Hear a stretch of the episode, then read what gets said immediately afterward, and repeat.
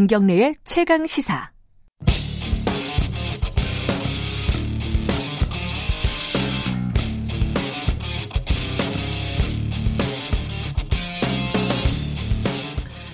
네, 김경래 최강시사 3부 역사 카페 시간입니다.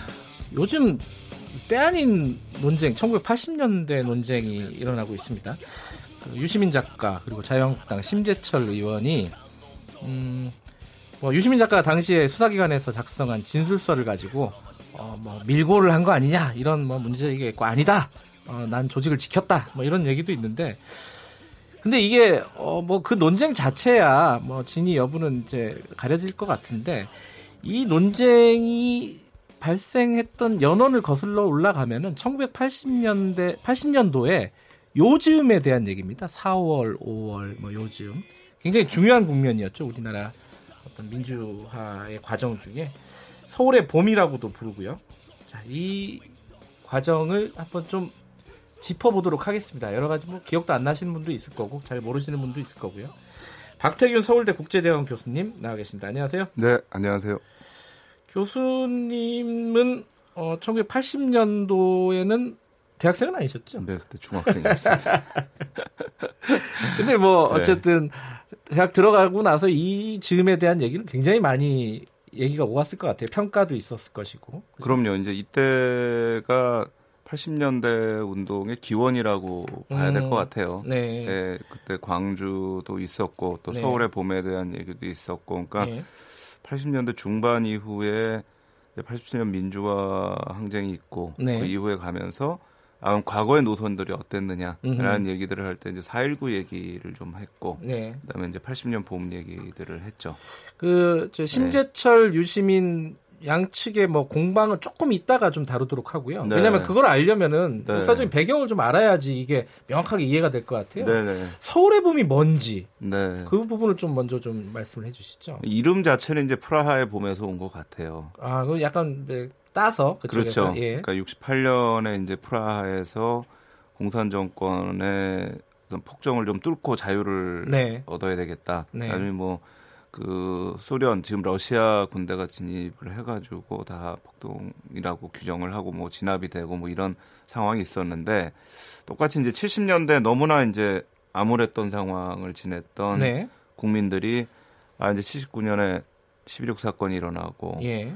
그러니까 당연히 민주화가 될 거다라고 음. 이제 생각을 하면서 민주화 요구들이 막 터져 올라온 거죠. 음. 그 시기에 이제 그 동안에 얘기하지 못했던 거, 그 동안에 억눌렸던 거 이거를 한번 다 풀어야 되겠다. 음. 그래서 그냥 올라왔고 또 그렇게 되니까 이제 70년대의 야당의 지도자였던 김영삼 전 대통령 또 예. 김대중 전 대통령 이런 분들이 이제 그 시기에 주요한 지도자로 이렇게 등장을 하는데 음.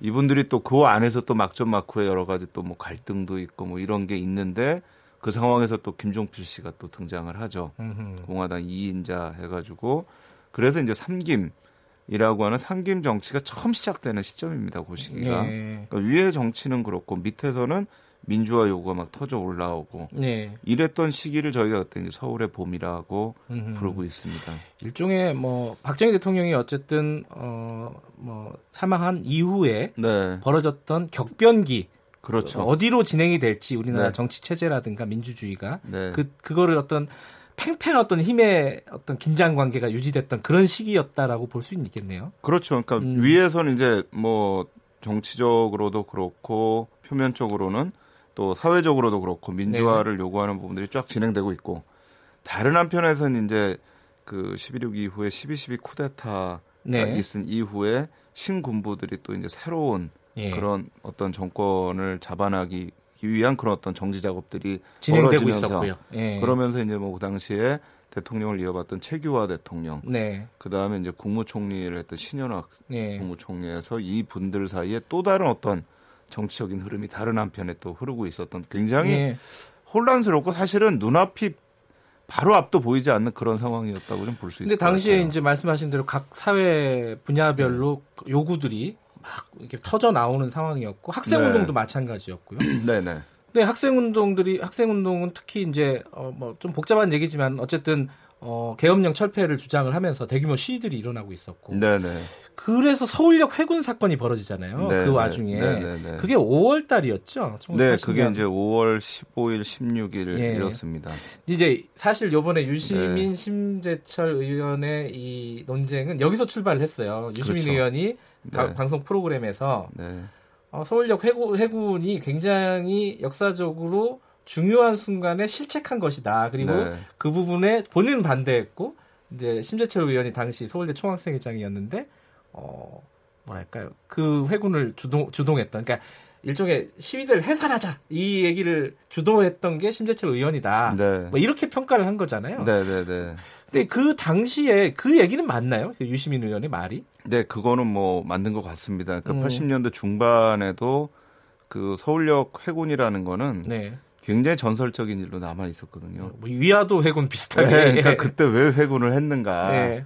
사실 그런 느낌은 있어요. 그 당시에 이 군대가 투입된다는 얘기가 있었기 때문에 네. 아 이게 유혈 사태로 가기 하지 않도록 하기 위해서는 네. 아그 당시에 시위를 멈추고 들어와야 된다. 네. 라는 의견이 한쪽에 있었던 것 같고요. 예. 다른 한쪽에서는 아 지금 물러서면 이제 완전히 우리는 민주화의 꿈을 버려야 된다. 음흠. 근데 사실 약간의 시위 형태가 약간의 좀 과격한 양상으로도 갈 수 있는 그러니까 과격하게 가진 않았어요. 예. 근데 그렇게도 갈 수 있는 가능성은 충분히 있었던 시기였습니다. 그러니까 음, 만약에 군대가 투입이 됐다면 네. 저는 심각한 유혈 충돌도 발생할 수 있었던 시기였다라는 생각은 음, 듭니다. 네. 그러나 이제 학생 운동하는 측 내부에서는 아 그 당시에 결국은 그렇게 끝까지 이 시위를 하지 않고 네. 돌아서게 된 것 자체가 돌이킬 수 없는 역사의 흐름을 가져온 게 아니냐. 음흠. 그리고 이제 그 이후에 이제 신군부가 다시 정권을 잡고 87년까지 한 7년 동안 네. 또 다른 암흑의 시대가 오게 된 책임들이 거기에 있는 게 아니냐라고. 하는 이제 책임 공방들이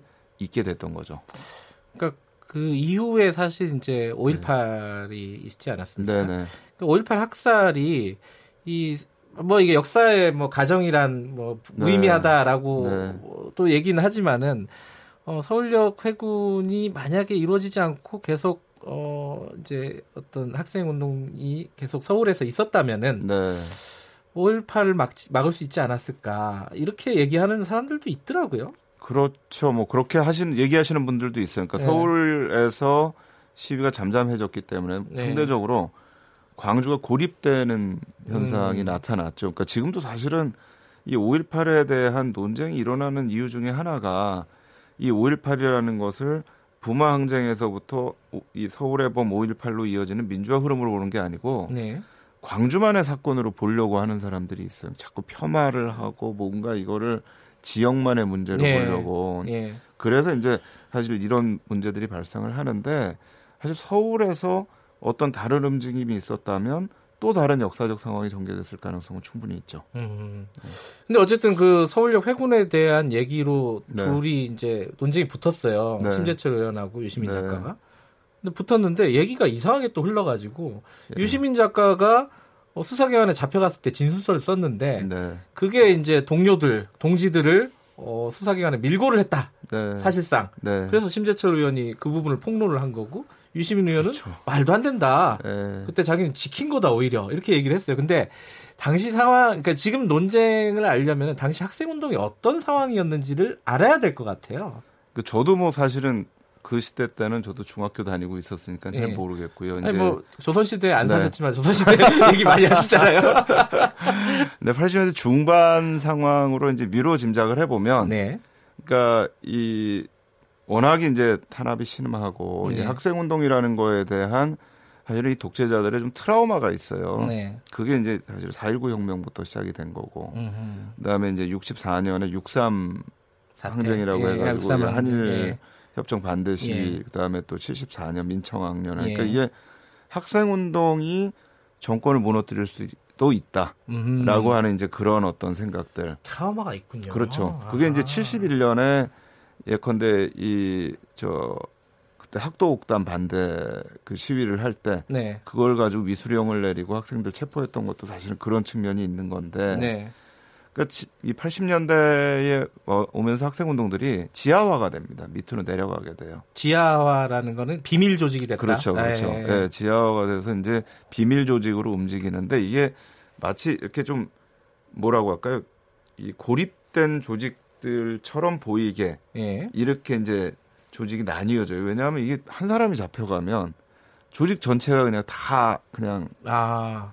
그냥 무너져 버리는 거예요. 뭐 고, 구마 줄기 엮듯이 예, 딱 엮여서 예, 나와버리니까. 그렇죠, 그렇죠. 그러니까 예. 어디 하나에 들어가도 자기 조직 내에 누가 있는지 몰라요. 아하. 그 사람들 외에는 그 안에 한 한뭐 음. 10여 명 외에는 점조직이네요. 그렇죠. 이른바. 예. 예. 아예 모르게 되는 이제 그런 상황이니까 예. 대체로 이제 이 상황 자체는 이제 누가 만약에 뭐 시위를 하다가 붙잡혀 갔다라고 예. 하면 이미 겉으로 드러나 있는 부분들은 다 얘기를 하는 거죠. 아, 그러니까 예컨대 총학생회장이 누구다. 그렇죠. 다 예. 아는 거. 그렇죠. 그거는 예. 이미 뭐 다 아는 상황이니까 복학생 협의회 회장 뭐 이런 사람들은 다 쓰지만 그 외의 부분들은 사실 쓰지를 않고 뿐만 아니라 사실 쓰려고 해도 모르는 경우들이 있습니다. 아하. 예, 이게 다 이렇게 좀 완전히 분리가 돼 있기 때문에 네. 이제 그런 상황인데 사실 문제는 이게 논쟁을 해서는 안 될 문제들이라는 거죠. 어, 그건 어떤 뜻이세요? 그러니까 사실 네. 이런 문제의 본질은 사실 비인간적인 비, 반인권적인 고문의 문제입니다. 음흠. 그러니까 이거를 얘기를 끌어내기 위해서 온갖 고문들을 하는 거죠. 음, 누가 당시 수사기관들이요. 그렇죠. 예. 그러니까 저희가 그 영화도 있었잖아요. 그 이창동 감독의 그 아, 오아시스 아니야 아, 저, 저 박하사탕 네 박하사탕 네 예, 거기에 참 나타나는 것도 네. 그렇고요 또 저희가 87년에 박종철 열사도 그렇고 네. 그러니까 이 고문이라는 거를 통해서 모든 거를 다 얘기하게 만드는 네. 때로는 또 그냥 사실뿐만 아니라 없는 사실도 만들어내는 거죠. 네. 그러니까 이제 김대중 내라는 뭐 사건 같은 게 아주 대표적인 케이스죠. 그러니까 네. 없는 사실들을 만들어내서 음흠. 야당 정치인하고 학생들을 묶어가지고 네. 이거 전체를 어떤 내란 음모로 이제 몰려고 하는. 근데 뭐 학생들이 시위를 해서 내란을 어떻게 하겠습니까? 그게 해야 뭐 사실 우리가 얘기하는 촛불 항쟁 정도인 거지. 네.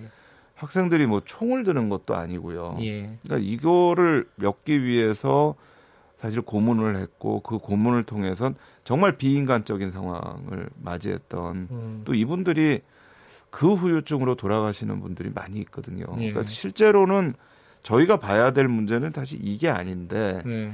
이게 지금 정치적으로 돼버린 거예요. 사실 음. 이저 심재철 의원이나 유시민 작가나 이분들의 이 얘기가 이미 이전부터 있었어요. 그렇죠. 그 뭐 많이 네. 나왔던 얘기인데 많이 나왔습니다. 네. 그래서 뭐 해서는 안될 얘기를 법정에서 했다. 그다음에 음. 왜 회군을 했느냐. 음. 뭐 그걸로 인해서 또 어떤 결과를 가져왔느냐 그리고 또 뭐 어떤 분은 그 어떻게 그 학생 운동을 한 사람이 뭐 거대 언론사에 입사를 해서 잘 다니고 또 어떻게 또 이런 또 음. 당에 들어가서 활동을 하느냐 뭐 이런 네. 얘기들이 쭉 있어 왔는데 저는 그런 게 있는 것 같아요. 이게 정치적으로 논란을 해야 될 사안이 있고 네. 해서는 안 될 사안들이 있는데 이거는 네. 저는 정치적 논란은 해서는 안 될 사안이라고 생각을 해요. 음, 본질이 아니다. 가장 본질은 예. 사람을 가장 비인간적, 비이성적으로 만들도록 하는 그 상황이 사실 핵심이지. 지금 이 문제는 사실은 굉장히 좀, 좀 그렇습니다. 이것까지도 정치적으로 얘기가 된다는 게. 이게 그러니까 그 당시에 누가 잘했냐, 누가 못했냐를 따지는 게 무의미하다, 사실상. 저는 그렇게 생각을 합니다. 뭐, 예. 만약에 법정에서 어떤 얘기를 했고, 뭘 이걸 어떤 뭐 진술서를 썼다고 하더라도 저는 그분들이 아니더라도 누구라도 그런 고문 앞에서 저는 음. 그런 상황을 할 수가 있고, 또 그런 음. 진술이 안 나와도 네. 억지로 그걸 만들 수 있는 게 당시에 정보 부대였고 네. 또이 권력이었기 때문에 네. 저는 이거를 가지고 얘기하는 건 저는 뭐 문제가 특히 정치적으로 얘기하는 건더 문제가 많다고 생각합니다. 약간 젊은 층에서는 그런 네. 의문이 들 수도 있을 것 같아요. 이 본질과는 관계는 없지만은 네. 당시에 1980년도에 그렇게 어, 뭐 이른바 이제 학생들도 목숨을 걸고 싸우는 사람들이 많았지 않습니까? 네네. 네. 그렇게 같이 싸웠던 동지들이었잖아요. 심재철 네. 의원과 유시민 작가가 네, 네. 핵심부에서. 그렇죠. 그런 사람들이 왜 이렇게 어떤 노선도 달라지고 인생의 결도 달라지고 지금은 당시에서 당시에 네가 잘했니 못했니 이거를 또 싸우게 되고 이런 네. 일들이 왜 벌어질까라고 뭐 의아하게 생각하는 사람들도 있을 거예요. 젊은 층에서 이 배경들을 정확하게 모르면은. 네. 근데 뭐 어떤 개혁을 하던 어떤 자기가 사회적 정치적 목표가 있을 때 네. 그거를 어떻게 풀어나가느냐는 거는 저는 상당히 개인적인 문제라고 생각을 음, 해요. 네. 다양한 방식이 있을 수가 있고요. 네. 뭐 호랑이 잡을 호랑이 굴에 들어가는 사람도 있고요. 네. 밖에서 호랑이를 잡기 위해서 더 힘을 모으는 사람도 있는 네. 거고 다양한 형태가 있는 건데 저희 때도 사실은 4.19 세대 논쟁이 있었어요. 음흠. 4.19에 참여한 사람이 왜 어떤 사람은 변절을 했느냐. 야당의 길을 가고 아. 어떤 사람은 여당의 아. 길을 가느냐. 그때는 4.19 세대에 대한 논쟁이 있었군요. 그렇죠. 근데 이제 예. 지금은 이제 이 학생운동 세대에 대한 그런 얘기들이 있는 건데 예. 저는 뭐 또 그 다양성도. 존중할 필요가 있다고 생각을 합니다. 역사 교수님이라서 이렇게 좀 안목이 기시군요. 아닙니다. 근데 어찌 됐든 네. 오늘 말씀에 제가 느끼기에 핵심은 지금 네가 잘했니 내가 못했니를 싸우는 게 중요한 게 아니라 당시에 수사기관에 어목했던 상황, 네. 그 인권 침해 상황, 이 상황들이 핵심이다. 네. 그거 말고 지금 이렇게 얘기하는 거는 굉장히 소모적이다. 예. 그 얘기는 청취자분들도 한번 생각해 보시고 이번 논쟁들을 지켜보시면 좋을 것 같습니다. 오늘 말씀 감사합니다. 네, 감사합니다. 서울대학교 국제대학원 박태균 교수님이었습니다.